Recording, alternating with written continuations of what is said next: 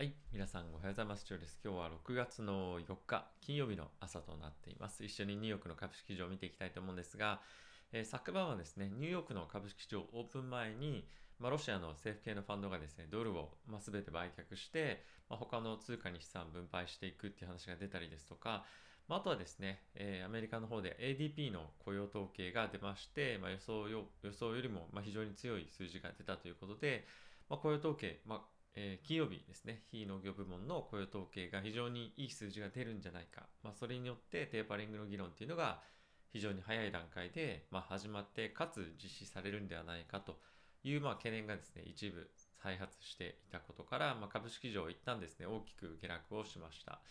まあ、大きくってどれぐらいかっていうと、まあ、例えばナスダックでいうと1.5%ぐらいっていうのが一旦下落幅だったんですけれども、まあ、その後はですね、少し、まあ、戻していて、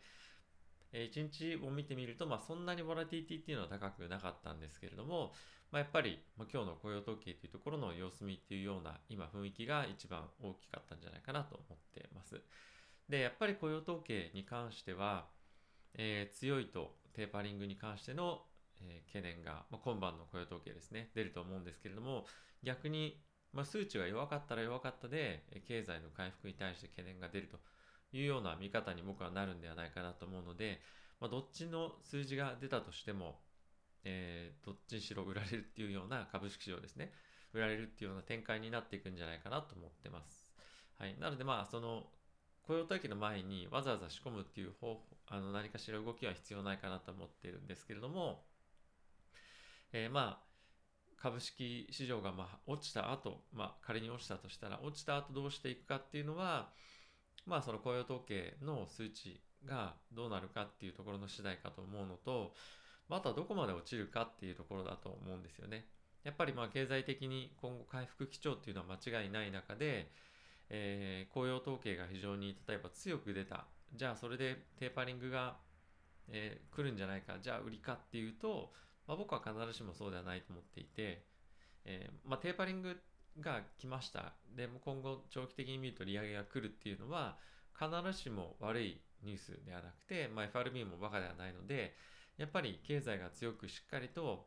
あるというのがまあ大前提だと思います。なので、まあ、そっちの方向性っていうのはそんなにまあ僕は懸念する必要はないと思ってます。逆に、まあ、今回雇用統計の数字がですね、金曜日、今夜出るものはあんまり良くないとなると、あれこれって今後給付金の上乗せ分を撤回したりとか、まあ、そういった措置を取っていく中でもしかするとちゃんと経済成長を行われない可能性あるんじゃないの？みたいな懸念の方が僕は少し怖いんじゃないかなと思ってます。なのでまあ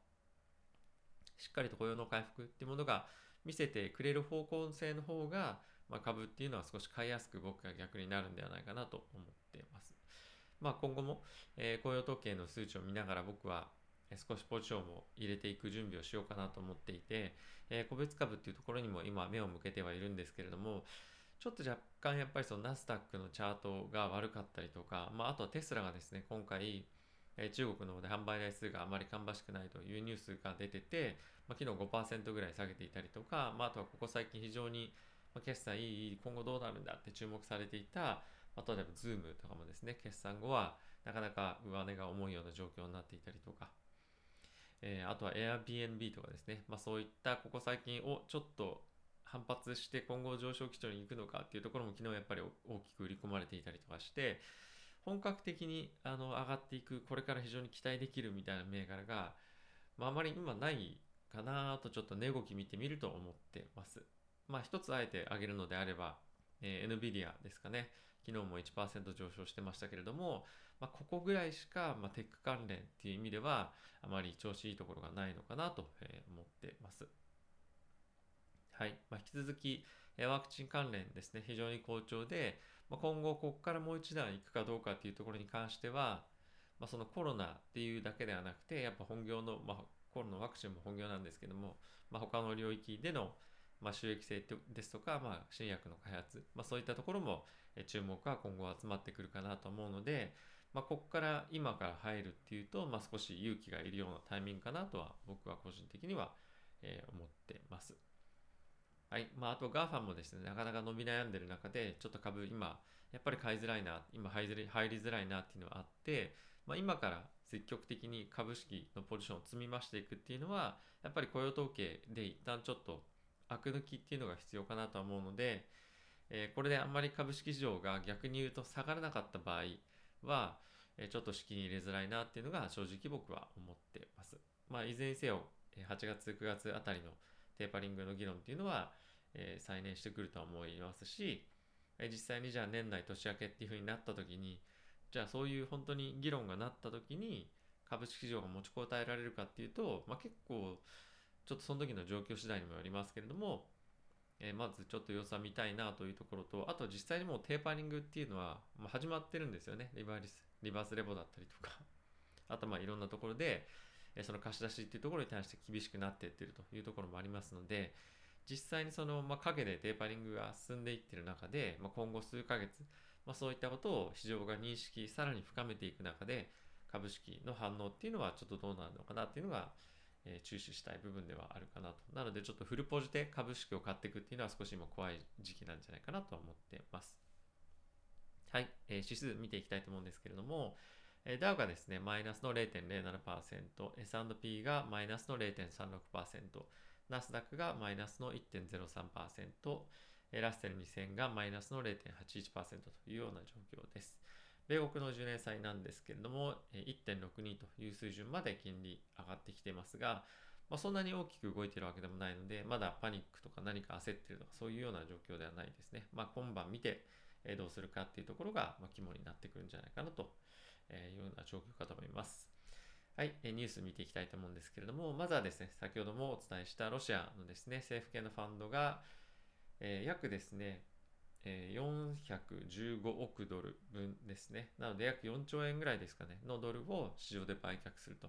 で、これ、あの、制裁覚悟でやるっていうふうに言ってるので、ここ最近やっぱりそのサイバーアタックっていうのがロシアから、ロシア初なんじゃないかっていう話がいろいろあったりとかする中で、ロシアとアメリカの関係性とかっていうのがですね、非常に難しくなってきてると。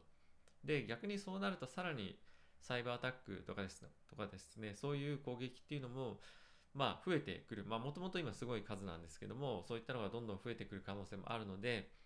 まあ、一段の関係悪化っていうところと、まあ、あとはこれに乗じて中国もドルを売却なんていう話が出たりとか、まあ、あとはさらなる、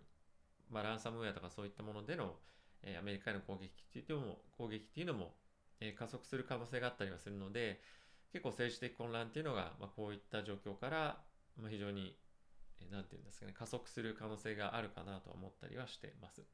で、このドルの売却なんですけれども、昨日株式市場はやっぱこれを受けて下落はしていたんですけれども、まあ、為替市場はそこまで、えー、悲観的になっているような感じはないんですが、まあ、今後1ヶ月以内に売却を開始できるということを発言しているので、実際にどうしていくかそしてそれがどれぐらいにインパクトあるのかっていうのは注目していきたいなと思っています。はい。あとはですね、先ほど申し上げた ADP の雇用の数字ですけれども、え90約8万人増加っていうのが今回の数字でした。市場予想はですね、65万人ということで非常に大きな数字が叩き出してたんですけども、これはですね、もう今晩の非農業部門の雇用統計とあまり相関がないというので、まあ、気にしすぎるのもどうかなと思ってます。はい。あとはですね、アメリカの方で失業保険申請件数ですね。これが、えー、コロナ後、パンデミック後で初めて40万件を割ったというような水準で38万5000件ですね。えー、前週が40.5万、40.5千件だったので、まあ、数字は改善していると。ただし、えー、これあのリストラが進んでいるというか、リストラが、えー、起こってないというような状況が続いているだけで、まあ、雇用が進んでいるんではないんだよねっていうような、まあ、えー、今回認識になったと思うので、まあ、この辺りの数字が改善することはもちろん悪いことじゃないんですけれども、いいことなんですけれども、やはり雇用の不均衡っていうものを今後どういうふうに対策していくかっていうのが、まあ、一つ焦点になっていくかなと思ってます。これ先日先日の動画でもお伝えをしたんですけれども、今やはりですね、この給付金をまず撤回するっていうのが9月までに全面的に行われるんですけれども、これだけで本当に雇用が回復できるかっていうとやっぱそうではなくて、今、まあ、お子さんとかはですね、あの自宅にいて、まあ、見なきゃいけないっていう家庭があったりとか、まあ、あとはやっぱりそのコロナなので、まあ、外に出て働きたくないっていう方がやっぱりいたりとか、まあ、いろんな理由がある中で、まあ、この給付金に関しては一つの理由だけでしかないんですよね。なので、まあ、他の部分をですね、どんどんどんどん改善、改革していかないと雇用っていうのはしっかり伸びていかないというのが今、全体としての認識になってきていると思うので、まあ、今後対策、政府としても、この給付金の上乗せっていう以外にどういうふうにやっていくのか、まあ、これ民間も非常に努力しないといけないポイントではあるんですが、この辺りは注目かなと思っています。はい。あとはですね、バイデン大統領のインフラ政策に対しての、まあ、方向性なんですけれども、まあ、増税っていうのは、ま撤回して、え最低の、え税税率っていうのを、まあ、15%っていうのを、ま課すと。で、これで1兆円規模の、えインフラ政策っていうのに合意をしようというふうに今ですね、民主党と共和党で今後議論するというような方向性になっているそうです。で、えこの提案前に関しては、まあ、1兆7000億ドルっていうところが、えー、まあ、情報案だったんですけれども、これをさらにどこまで下げるのか。で、かつ、えー、民主党としてもですね、えー、どこまで譲歩できるのかっていうのは、まあ、一つ見どころかなと思ってます。まあ、1兆、えー、2000、3000とか、まあ、そういったところを一旦目指すのかなと個人的には思ってますけれども、まだそんな簡単にすぐには、え合意できないんじゃないかなと個人的には思ってますので、まあ、この辺りは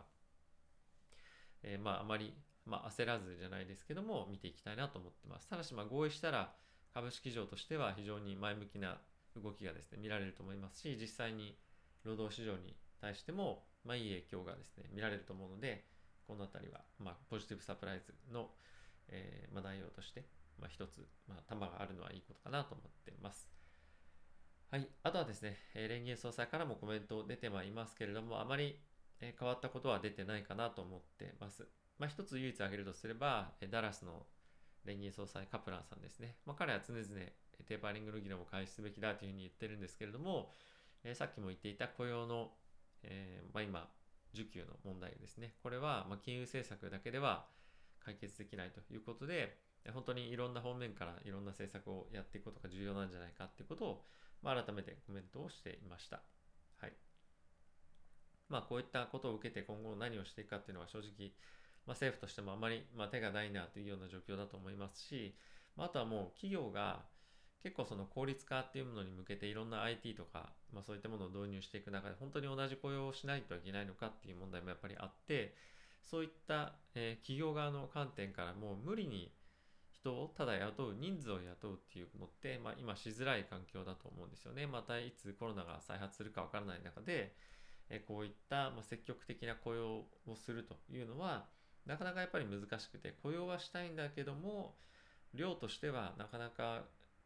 できないしないもしくは厳しい水準で人を見るっていうのもあると思うのでこの辺りは、えー、ま本当にそんなにうまくもしかすると雇用って進まないのかもしれないなと最近は思い始めています。はい。あとはですね、えイギリスの方で今ですね、またインドからの株、まあ、これデルタ株っていうふうに言われてるんですけれども、まあ、これがですね、非常に今注目を集めていて、え、今後、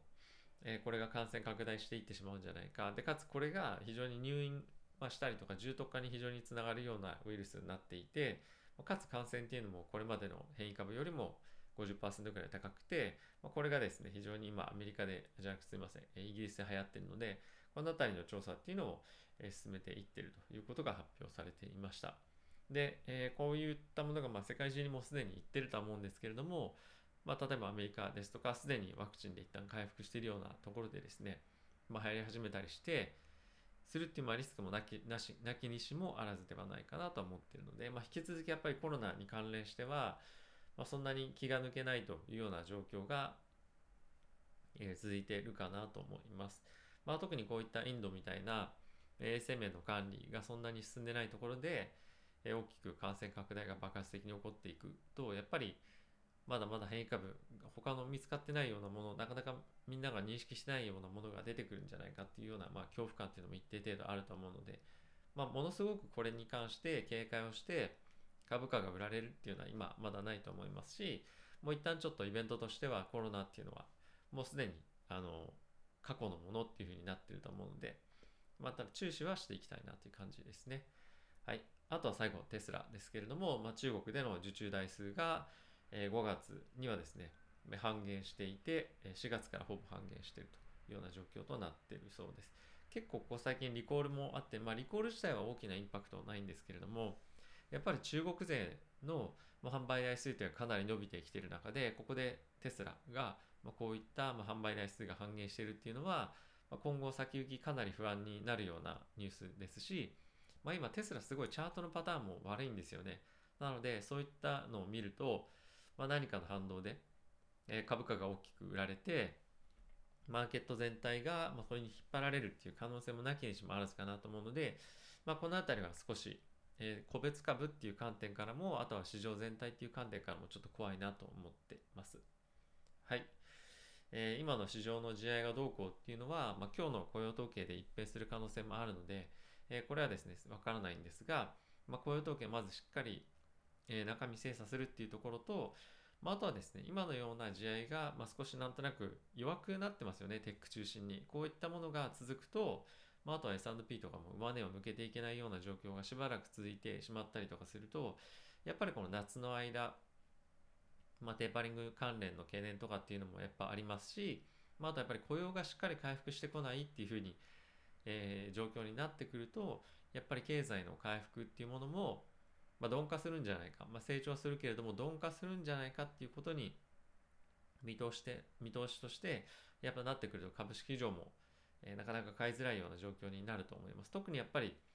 もうワクチン打って、まあ、経済としてもう全然外に出ても平気な状況の中で、ま、経済の回復が鈍化してくるとえなんでっていうふうにやっぱなると思うんですよね。で世界各国も人がどんどんどんどん飛行機乗ったりレジャー施設行ったりレストラン行ったりとかっていうふうにする中でまあ、決算の数字とかが、まあ、予想よりも弱いとそういった状況になってきたりするとあれちょっとやっぱ期待しすぎてたのかなどうなのかなっていう展開も、まあ、なきにしもあるかなと思うので、まあ、この辺りは、まあ、攻めと守りのバランスっていうものを、まあ、しっかりと取りながら、え、ポジションの構築をしていきたいなと思ってます。え、まあ今後数ヶ月雇用統計の数字が非常に一番重要な数字になってくると思うので、えー、この辺りはしっかりと、まあ、時間かけてでも中身見て、えー、考えていきたいなと思ってます。はい、えー、ここ最近非常に天気悪い日が続いていて、なかなか洗濯物もですね、外に干せなくて乾燥機使ったりとかしてますけれども、まあ、早くカラッと晴れてる夏が、え来てほしいなと日々思っている次第であります。ではまた、また次回の動画でお会いしましょう。さよなら。